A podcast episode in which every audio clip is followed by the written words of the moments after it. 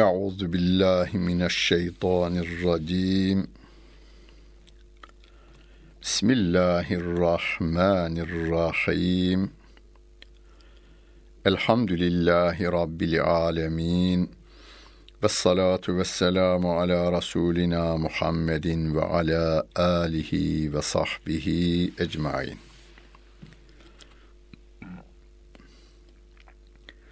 Muhterem dinleyenler, Nisa suresinin birinci ayet-i kerimesiyle tefsirimizi devam ettiriyoruz. Mushaftan takip edenler 76. sayfayı açacaklar.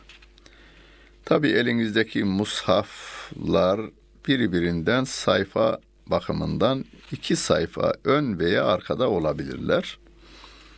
Onun için 74'e de bakabilirsiniz. Bazen 78'e de bakabilirsiniz. Ama Nisa suresi benim elimdeki baskıya göre 76. sayfa. Birinci ayet-i kerime. Hitap bütün insanlara.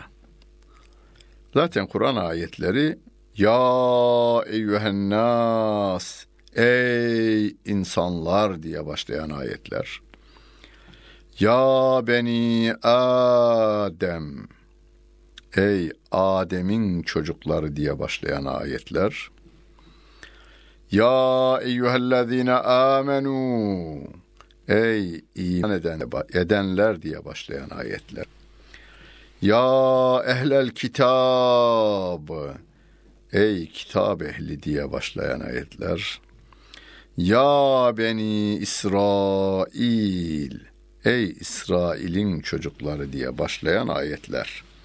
Hepsi insanlığı içine alır.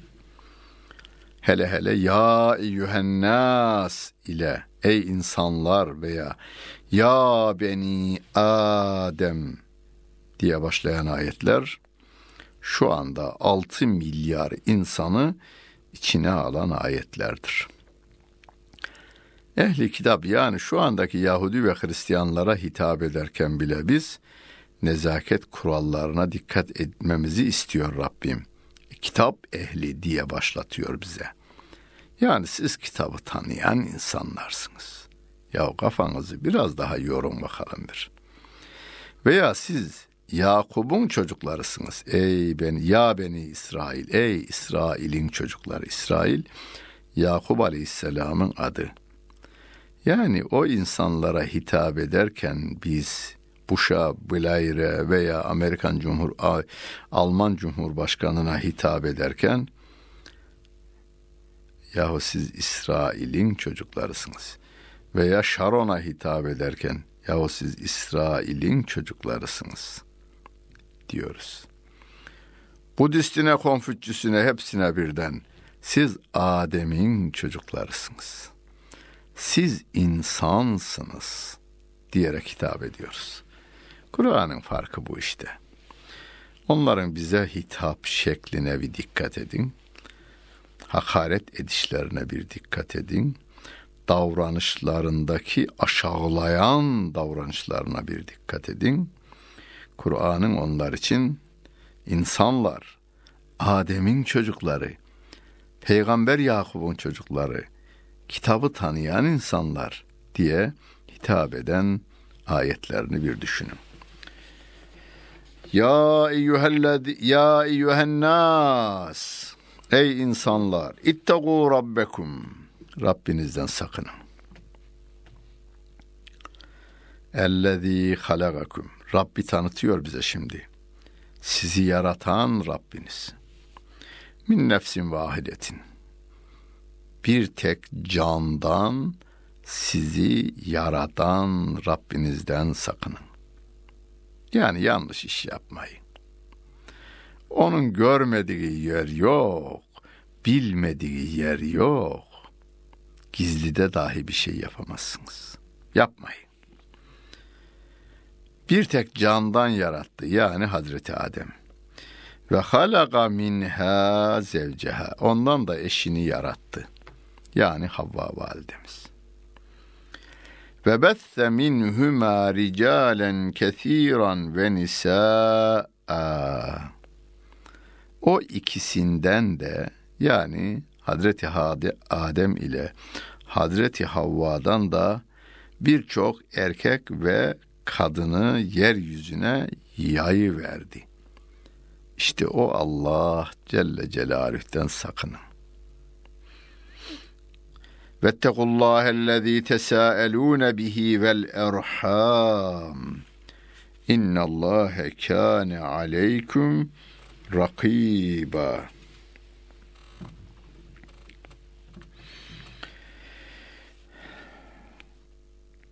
Allah Celle Celaluhu'nun adını anarak diyor.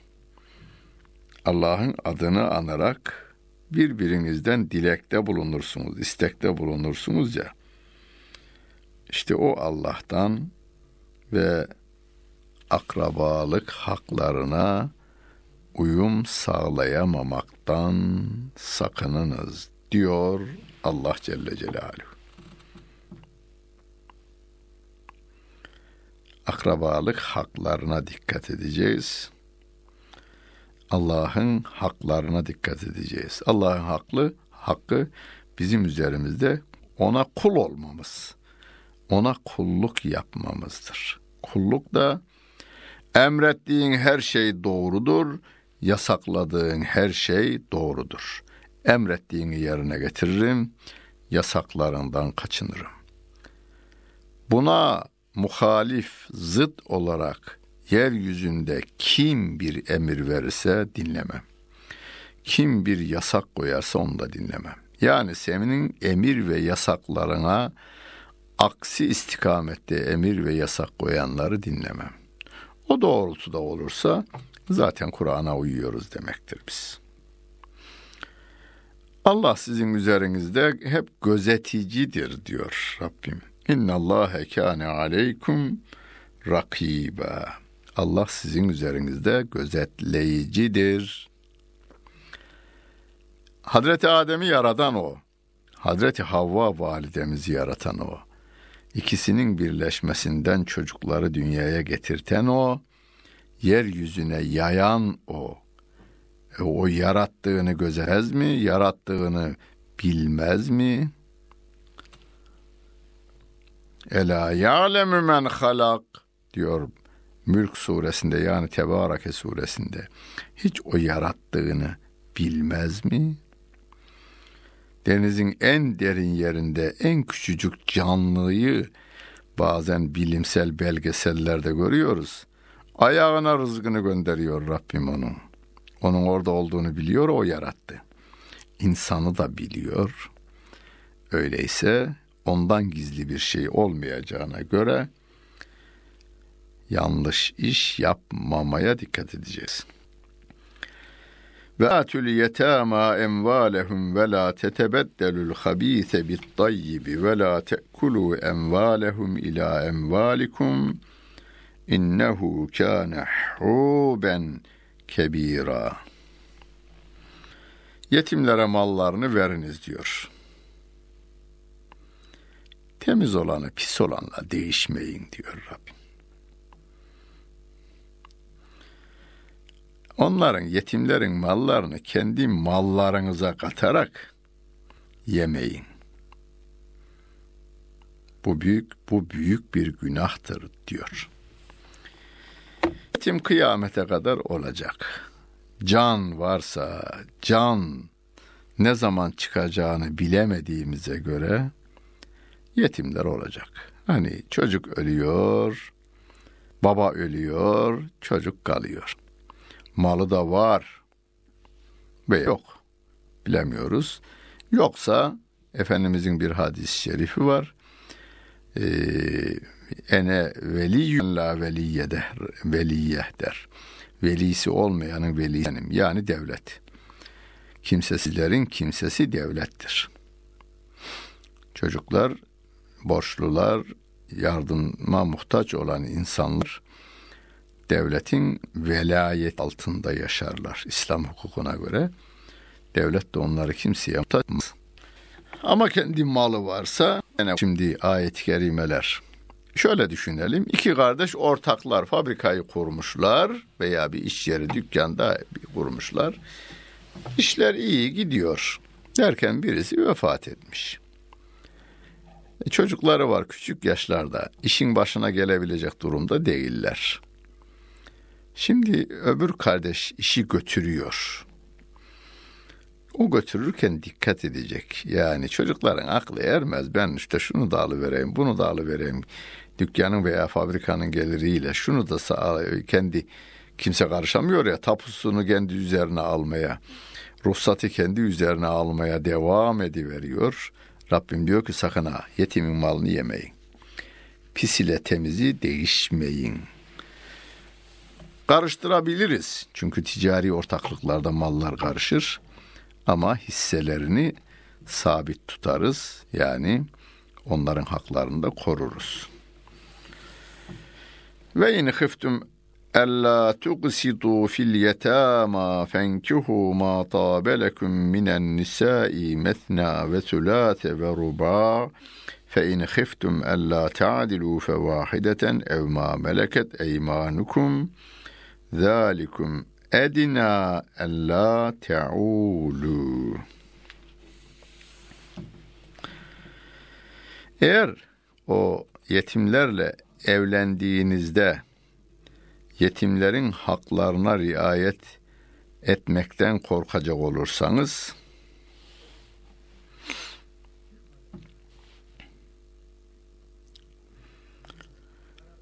dikkatli olacağız tabii burada. Mesela yetimler de evlenecekler bir gün belirli yaşa gelince evlenecekler.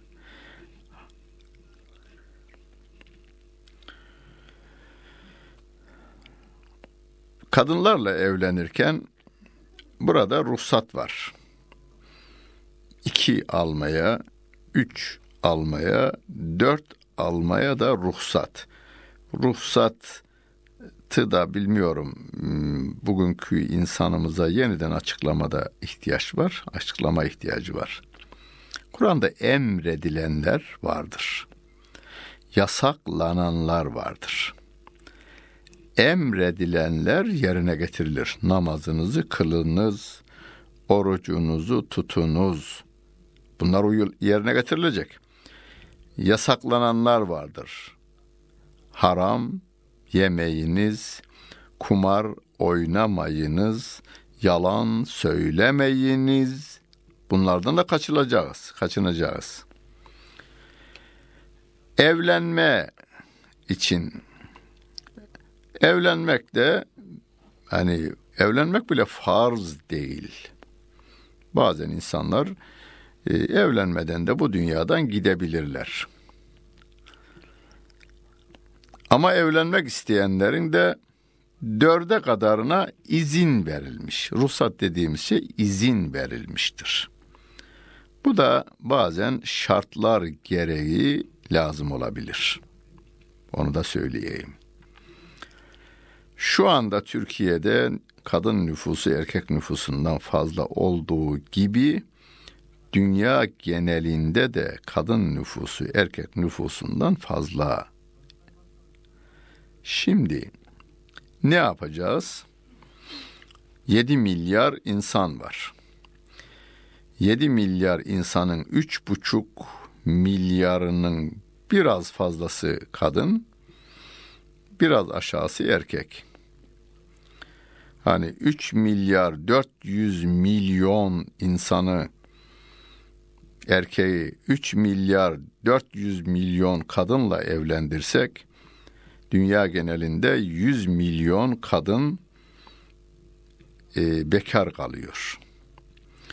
Efendim sosyal imkanlar, sosyal şartlar kim e, eğer dünya genelinde sosyal e, yardımlaşma devletler tarafından sağlanacak olursa hiçbir kadın babasına, kocasına, dayısına, emmisine muhtaç olmadan bütün insani ihtiyaçları karşılanır denebilir ama erkeğin kadına, kadına erkeğe ihtiyacı var. İşte böyle bir ortamda Avrupalı demiş ki nikahını alma ama dilediğin kadar metres tut demiş. Bu yorum bunu bunu savunabilir mi insanlarımız? Gerçi insanlığını yitirecek olursa onu da savunuyor. Onu da savunuyor. Dinim diyor ki öyle değil. Bunun bir benzeri şöyle bir olay yaşandı. Hani Yusuf İslam Müslüman olduktan sonra Türkiye'ye geldiğinde solculuğu ve sosyalistliği veya komünistliğiyle ünlü bir gazetenin muhabiri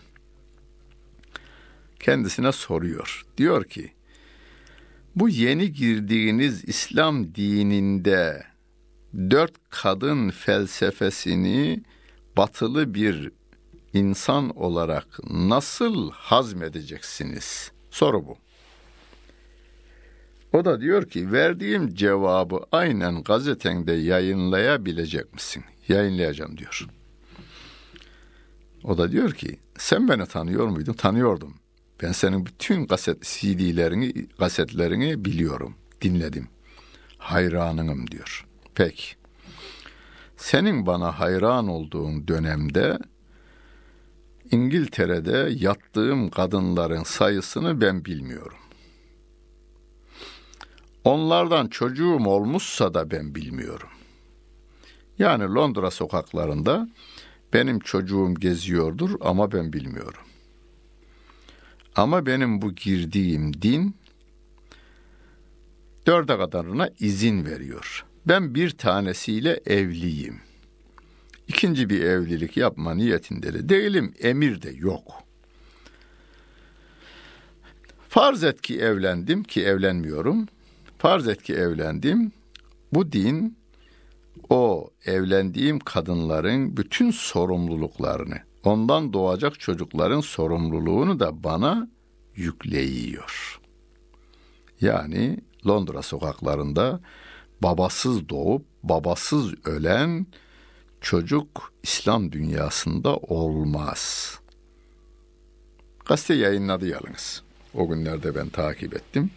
Böyle bir konuşmanın geçtiğini tercüman, orada bulunan tercüman bana nakletti. Gazeteyi de ikinci gün aldım, okudum. Bu da çıktı.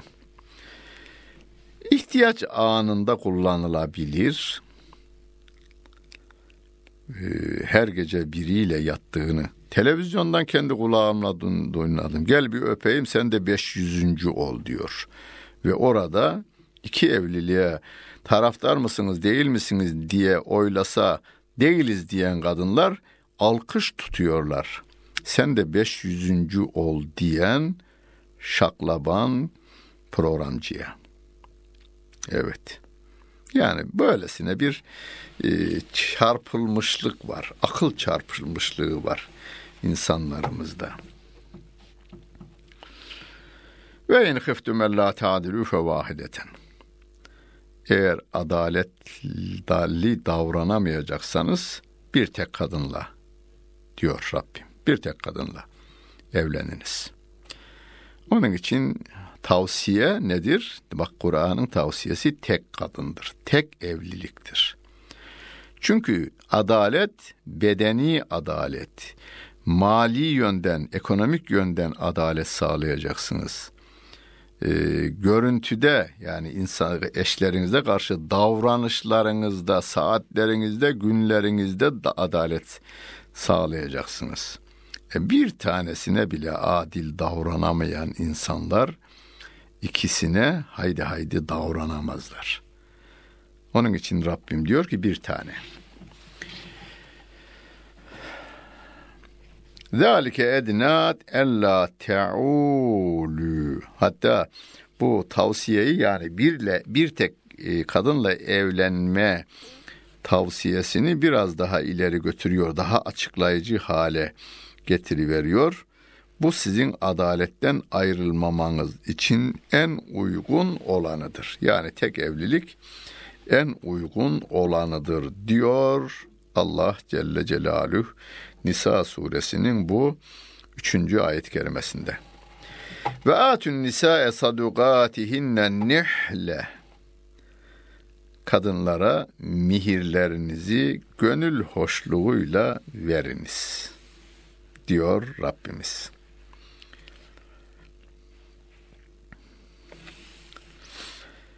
Fe in tibne lekum an şey'in minhu nefsen fekuluhu heni'en meri'a.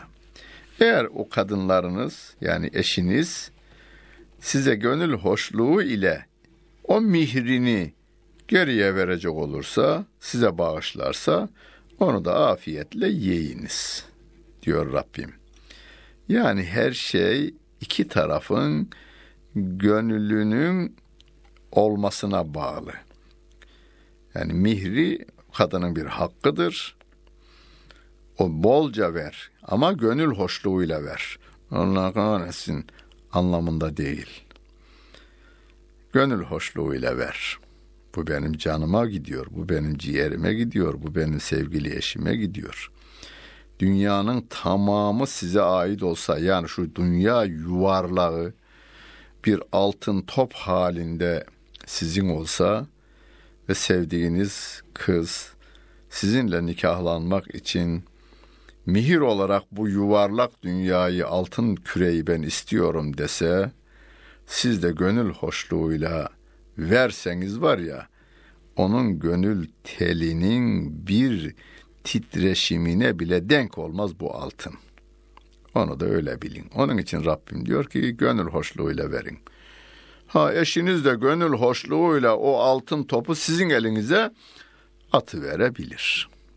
O zaman da afiyetle beraber yiyin. Ve la tu'tus sufaha emvalakum allati cealallahu lekum kıyamen verzuquhum fiha veksuhum ve qulu lehum kavlen ma'rufa. Şimdi günümüz hukuklarında da geçerli olan bir şeyi burada Rabbim bize de açıklama getiriyor.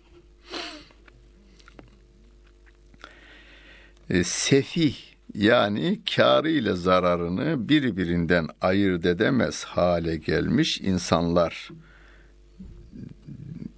Onlara mallarını teslim etmeyin. Adam malı çarçur ediyor. Ona vasi tayin ediyor, veli tayin ediyor devlet şey mahkeme. Sen bunun mallarını yönetmekle görevlisin. Tabi o kendi istediği gibi hareket edemez e, hakimin vermiş olduğu yetki oranında mallarını korumakla görevlidir onun. Onu ayakta tutacak, onun yemesini, içmesini, giymesini, şeymesini sağlayacak ve ona da iyi davranacak. Sefihlerin mallarının yönetimiyle ilgili fıkıh kitaplarımızda geniş yerler verilmiş. Burada hani anayasa gibi yalnız bir maddeyle Rabbim onların mallarını iyilikle idare edeceksiniz ama onların yeme içme gibi giyme ihtiyaçlarını karşılayacaksınız. Güzel söz söyleyeceksiniz der. وابتلوا اليتامى حتى إذا بلغوا النكاح فإن آنستم منهم رشدا فادفعوا إليهم أموالهم لا تأكلوها إسرافا وبدارا أن يكبروا.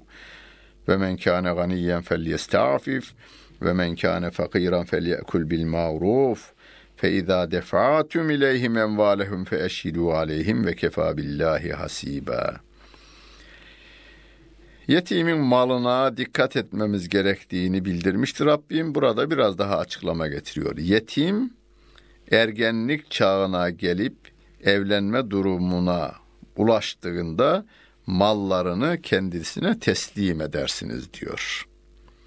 O güne kadar vel, yetimin velisi veya vasisi onun malını yönetiyor. Hani annesi yönetebilir, babası, dedesi yönetebilir, dayısıdır neyse yani yetkili kılınan kişi e, veya ortak, babasının ortağıydı. Ortak malı götürüyor. Annesi de hani onu uzaktan takip ediyor, denetliyor.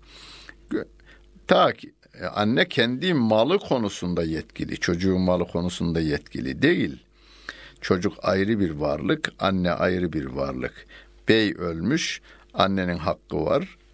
Oğlun veya kızın hakkı var. Ve ergenlik çağına gelince o, o yetim olan kişi kız veya erkek malı kendisine teslim edilir. Yalnız orada diyor yani bu işi idare edebilecek akla sahip olduğunu da bir deneyin. Yoksa yetim malını çarçur edebilir, tekrar fakir duruma dönebilir. Bu yönetimi yani yetimin malını yönetirken israfla yemeyin onu diyor Rabbim.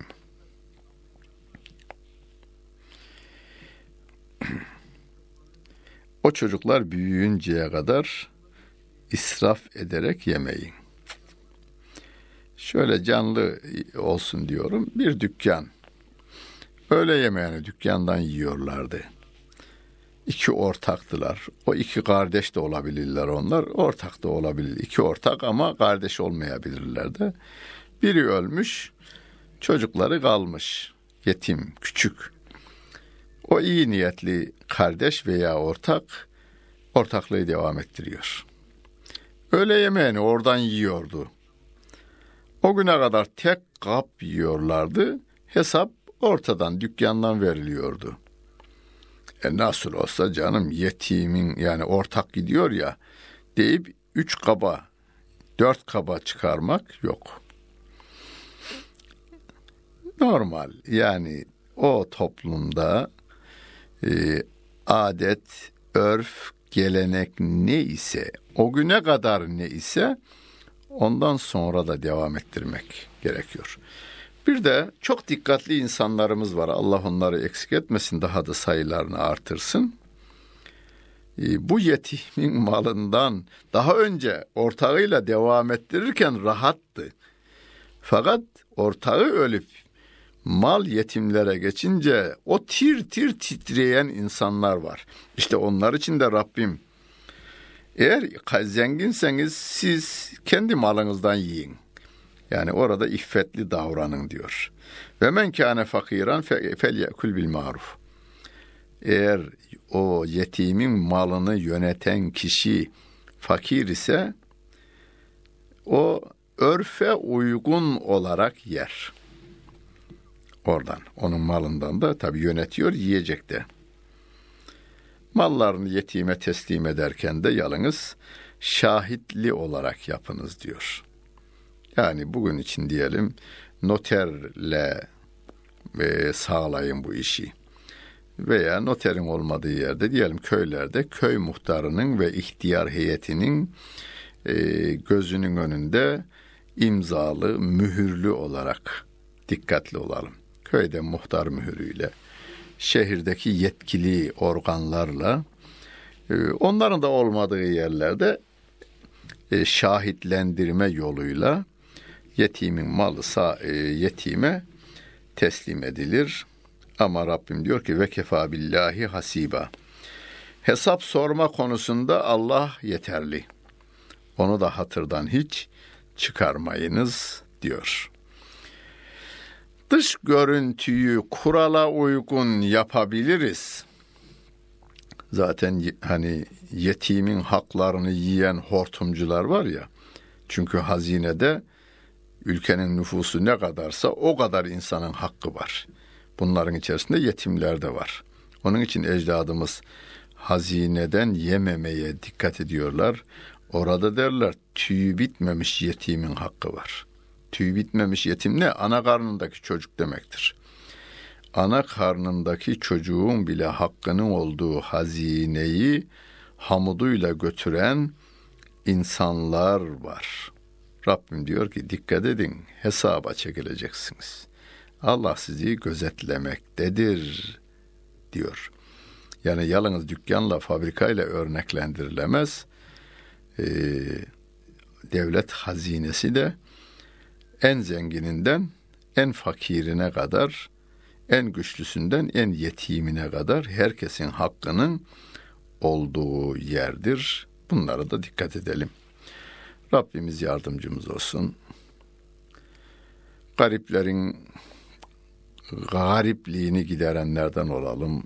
Yetimlerin kefili olmaya gayret gösterelim. Kimsesizlerin kimsesi olmaya dikkat edelim ki mahşer yerinde çaresiz kaldığımızda Allah Celle Celaluhu de bizi orada yardımsız bırakmasın. Dinlediğiniz hepinize teşekkür ederim. Bütün günleriniz güzel, hayırlı, uğurlu, ibadetli, sevinçli olsun efendim.